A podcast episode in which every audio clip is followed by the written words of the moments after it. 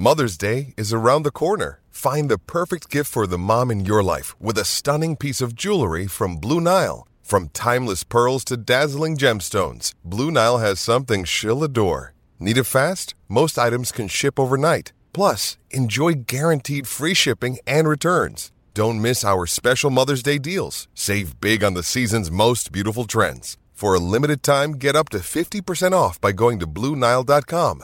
That's BlueNile.com. I'm Alex Rodriguez. And I'm Jason Kelly. From Bloomberg, this is The Deal. Each week, you'll hear us in conversation with business icons. This show will explore deal making across sports, media, and entertainment. That is a harsh lesson in business. Sports is not And, as um, simple you know, I- as bringing a bunch of big names together. I didn't want to do another stomp you out speech. It opened up so many more doors. The show is called The Deal. Listen to The Deal. Listen to the deal on Spotify. When you need mealtime inspiration, it's worth shopping Kroger, where you'll find over 30,000 mouthwatering choices that excite your inner foodie. And no matter what tasty choice you make, you'll enjoy our everyday low prices, plus extra ways to save, like digital coupons worth over $600 each week. You can also save up to $1 off per gallon at the pump with fuel points. More savings and more inspiring flavors make shopping Kroger worth it every time. Kroger, fresh for everyone. Fuel restrictions apply.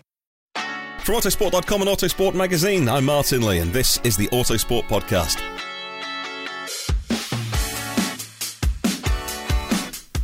Well, Sergio Perez won Formula One's Azerbaijan Grand Prix sprint race event this afternoon, overtaking pole sitter Charles Leclerc, finishing with almost a five second lead. Yuki Tsunoda caused a safety car period on the opening lap after hitting the wall, and the safety car was uh, uh, deployed to clear the debris. Now, Leclerc did lead the restart, but Perez passed him on that 2.2 kilometre straight to take the lead. Max Verstappen, though, couldn't do the same and came home third after a first lap skirmish with George Russell. He finished fourth, by the way. Uh, the second Ferrari, Carlos Sainz, was fifth, followed home uh, by Fernando Alonso, Lewis Hamilton, Lance Stroll, Alex Albon, and Oscar Piastri. So let's get the verdict on what Saturday's mini prix was like from someone who is there, Jake Boxall-Legge, uh, in his new role in 2023 uh, and is on site at uh, the Baku circuit. Jake, how you doing? Thanks for joining us. Not too bad, thank you. Um, it's been it's it's been very kind of uh, Formula E almost being in a city and being able to walk to the track. It's a little bit of a novelty in that regard for a Formula One race. So uh, I've quite enjoyed that. I've quite enjoyed it. Relatively easy to get to, and the, the, you know you, you know the racing around here is always pretty spectacular. So I'm looking forward to seeing a big one tomorrow. So, Saturday is almost this standalone day, which is why I kind of half jokingly called it the mini prix, because it's qualifying in the morning, which has no bearing on Sunday, because that was all done and dusted on Friday afternoon. And then we have that 17 lap. 100 kilometre or so event on a Saturday afternoon, which, yes, points are scored, but no doesn't seem as consequential anymore compared to the old format. But clearly, we saw the action today. You know, the drivers were going for it. Uh, so let me just talk about. Yeah, I've given our listeners the results first of all. So let's skip back a little bit to this morning and qualifying or sprint shootout, as they want us to call it. But it's but then they call it SQ, so sprint qualifying. So let's use the qualifying word.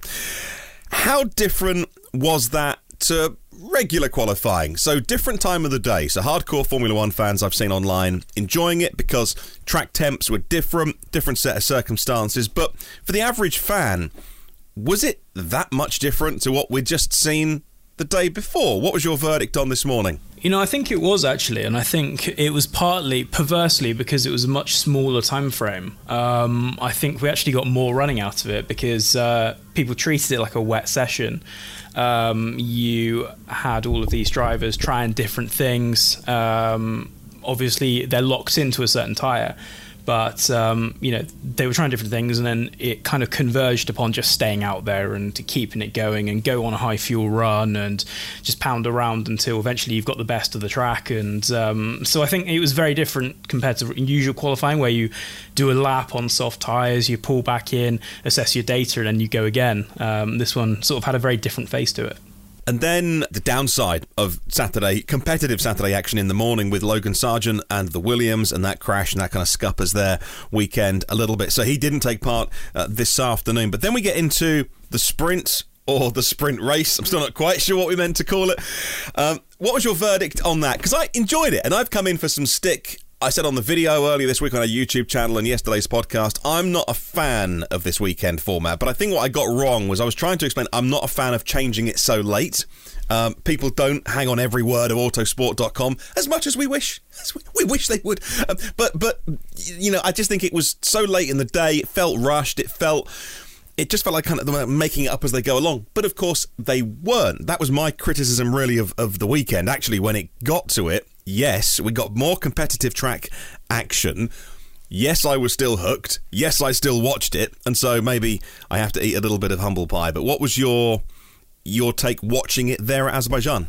from the perspective of the first lap, it was very, very uh, exciting. I do think that there is a little bit of uh, drivers holding back, and they are trying to put themselves in the best shop window for where most of the points are scored tomorrow. But that didn't stop George Russell from giving it a very good go against Max Verstappen. They came to blows and they disagreed quite publicly.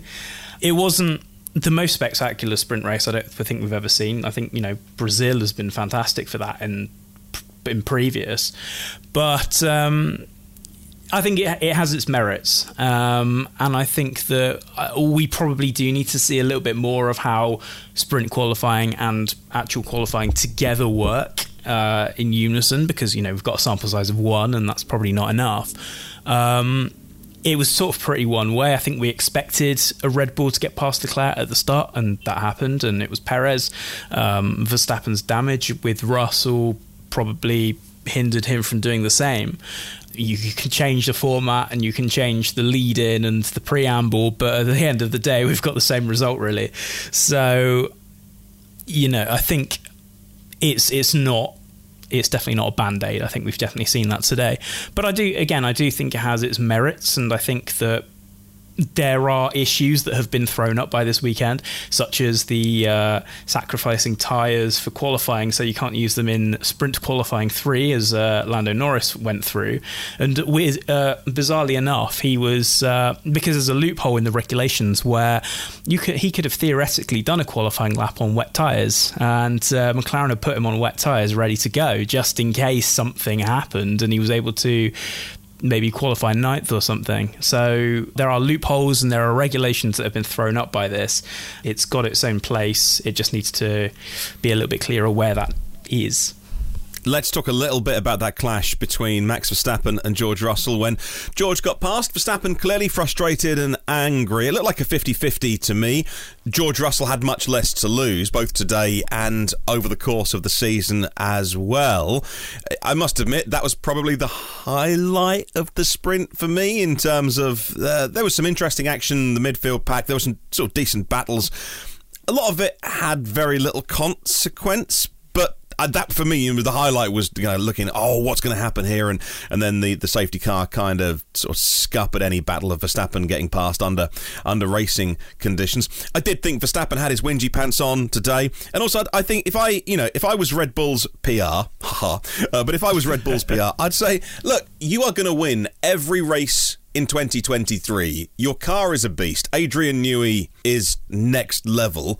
Max Verstappen's going to be world champion again this year.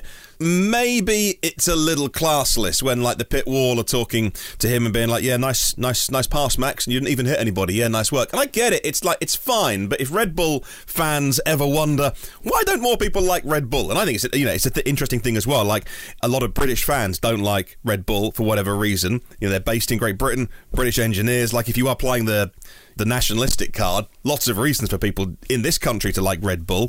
For some reason, they don't. I know uh, the, my Dutch friends find it quite confusing, but there's moments like that when I'm like, come on, Red Bull, rise a little bit and just take the high road a little. But uh, but Verstappen clearly frustrates. One of the reasons we love watching Verstappen because he is just the ultimate talent and he does get in the flap sometimes. How did you read that situation between that little clash? And, and I didn't un- I didn't quite fully see all the damage. So, can you explain a little bit more about that? Let's just go through the incident. I think Russell clearly had the better start of the two, and he was trying to move up inside turn one, side by side through turn one and turn two. And it came to turn three. Russell was much further alongside, had the inside line, and Verstappen tried to hold it on the outside, which I think was ambitious at best, um, given how close that wall is, given you know that we've seen several instances there this weekend already.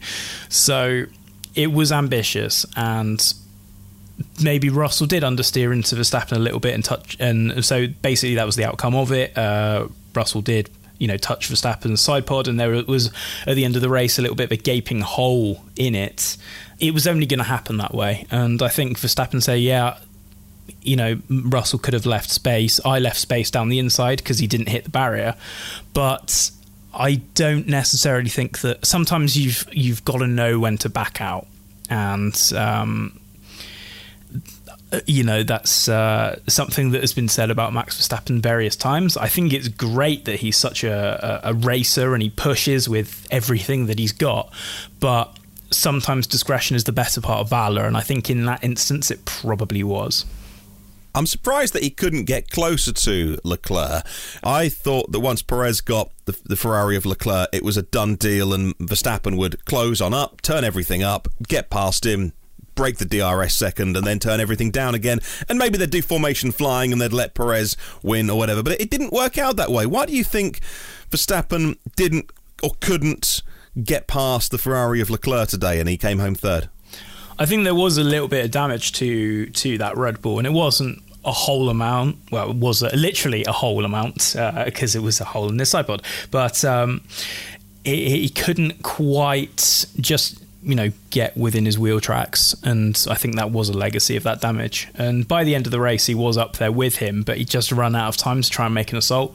Um, last two laps, he did have DRS on Leclerc, but um, he couldn't do it on lap 16. And then on lap 17, you have let you have uh, less DRS space available because the start finish line comes up at you. So he just couldn't make it happen, and um, he kind of had to settle for third today. But I don't necessarily think that that will be the case tomorrow, and it should be if he avoids contact, pretty slam dunk. On the way, we will talk about what we can look forward to the rest of the weekend and what Max Verstappen has said afterwards about this weekend's format. Stick around, back in a second. Hey, it's Kaley Cuoco for Priceline. Ready to go to your happy place for a happy price? Well, why didn't you say so? Just download the Priceline app right now and save up to 60% on hotels. So, whether it's Cousin Kevin's Kazoo concert in Kansas City, go Kevin, or Becky's Bachelorette Bash in Bermuda, you never have to miss a trip ever again. So, download the Priceline app today. Your savings are waiting. Go to your happy place for a happy price. Go to your happy price, Priceline. I'm Alex Rodriguez. And I'm Jason Kelly. From Bloomberg, this is The Deal. Each week, you'll hear us in conversation with business icons. This show will explore deal making across sports, media, and entertainment. That is a harsh lesson in business. Sports is not uh, as simple you know, as bringing a bunch of big names together. I didn't want to do another stomp you out speech. It opened so, up so many more doors. The show is called The, the deal. deal. Listen to The Deal. Listen to The Deal on Spotify.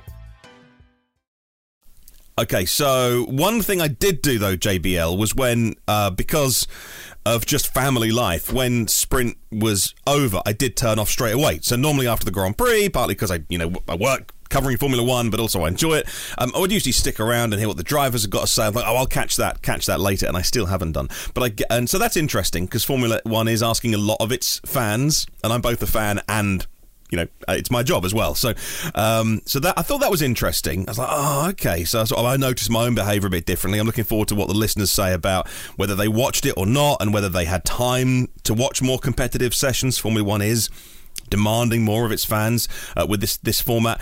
But afterwards. Max Verstappen, I was reading the quotes. I didn't see it, but I did. I sort of I read up afterwards. Um, he was saying in the post post race press conference that he, you know, scrapped the whole thing. He's not a fan. Is that just because he didn't win, or is he being consistent with his messaging? Because he doesn't seem to have been a fan all week of this. Yeah, it's been very, very consistent from him, and um, he says, you know, I'm a, I'm a real racer, and I race, and that's my job, and that's what I'm supposed to do. But um, in the press conference after the race as well, um, he said, you know, it's not racing, it's gambling, and you know he might as well go to Las Vegas and go to the casino if it's going to be all about gambling. So it's as I say, it's been very, very consistent from him. He doesn't like the format. I think he said on another news outlet that it was terrible. Um, you know, he's not just saying it just to be controversial. I just genuinely don't think he likes it at all. Um, Charles Leclerc was a little bit more, let's say, circumspect. He says he doesn't hate it, but I think there seems to be needs to be some changes. Uh, Sergio Perez was about the same after the race, so I think you know it's it's a mixed bag at the moment. I would say. Yeah, I was trying to work out. I've been a little bit critical of this format. Is just, am I just an old man stuck in my ways? Because Formula One, the one thing that's been consistent about it is it always changes, and we've just had this this this current format of I think the qualifying format is very good. Not I'm talking not talking about sprint, I'm talking about normal weekend. Uh, I think I like the qualifying at the minute. I like parc ferme conditions. I like the general regulations. But yeah, over the years. Uh, they've gone for a little practice on a Sunday morning. There's been no parc ferme. They've had qualifying tyres that fell apart after a lap. They've had refueling. Oh, I mean, I could go through forever. So uh, I need to be careful that I'm not just sort of you know rose tinted spectacles and stuff. And i want i want to give this a good chance. But uh, moving forward to sunday is there anything that you think that you've learned from watching today that you didn't know after friday? Or has today been sort of a totally self-contained little mini prix all very interesting doesn't change anything? Or or have you as a you know someone covering formula one uh, learned things that think oh okay so that's shed some new light on sunday's race everybody was very very coy in the post-race press conference. And they said look, it's going to be different track conditions on Sunday. Everyone's going to be on uh, maybe using different tyres, and they'll be uh, with higher fuel loads. So what we saw in the sprint race might not necessarily be representation of what we saw in um, what we see in the Grand Prix tomorrow. But I think you know it's still hard to deny that Red Bull is very much the favourite going into this. Um, Ferrari is struggling with its tyre wear a little bit, and it's made steps forward. But I think there's still some kind of uh, deficit. But I was surprised to see how well George, uh, George Russell kind of, uh, you know, stayed well ahead of everybody else, stayed ahead of, ahead of Sainz and, and Alonso and the cars behind him. And I think if Mercedes even though it's got a bit of a deficit in the straight line, um, that's not the be all and end all around Baku. And if you look at the sort of uh, telemetry and you look at the data and GPS data and stuff, you can actually see that they're actually pretty good in the corners and they're making up a lot of time there. So if they can get the traction down, they, they should be very, very strong. Um, and I think we could probably expect to see, unless something amazing happens and uh, he's able to pull something out of the bag, I think probably Fernando Alonso's streak of third places might come to an end tomorrow just because the Aston Martin's really been struggling with straight line speed and the DRS hasn't been, you know, entirely working. It's been a bit intermittent. So, um, it, it's going to be a different order, not at the front, but I think behind that we'll see, you know, potentially a Ferrari on the podium if uh, Leclerc and Sainz can make the most of it in the race. Um, so I think, yeah, um, quite uh, quite a few changes up and down the order. Um, McLaren's been there and thereabouts as well. Um, Lando Norris did fall back in the sprint race, but that was partly um, due to reasons outside of his control, starting on the softs, various other things. So, um, if they can get it together on Sunday, then they've got a real shot at some some big points again uh, in Baku.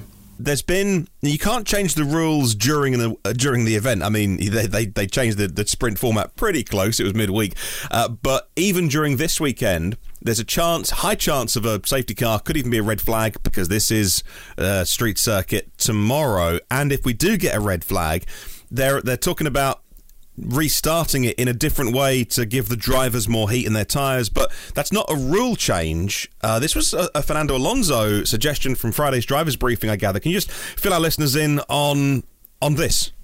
Yeah, so um, obviously after the controversy of uh, of Australia, where everybody was on very very cold tyres and then descended into a bit of a, a fracas, let's say. So the safety car is going to go for the restart and it's going to leave the pit lane and it's going to sort of set everything up for the restart.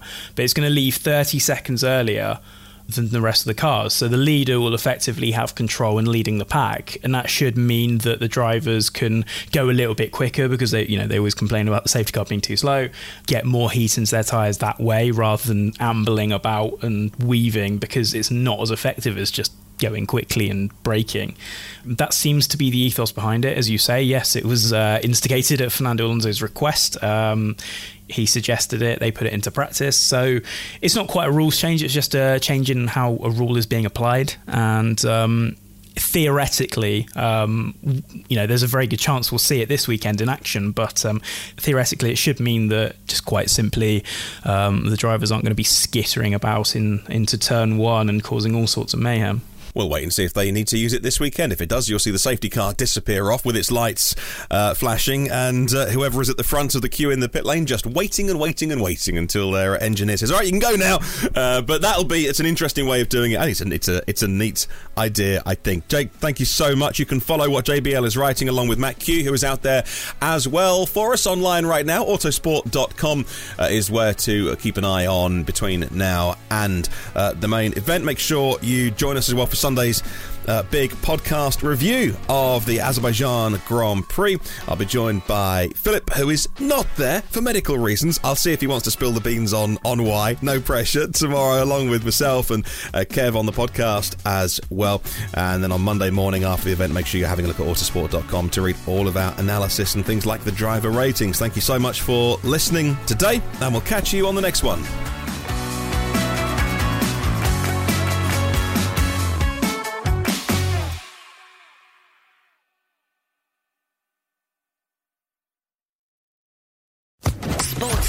Podcast Network.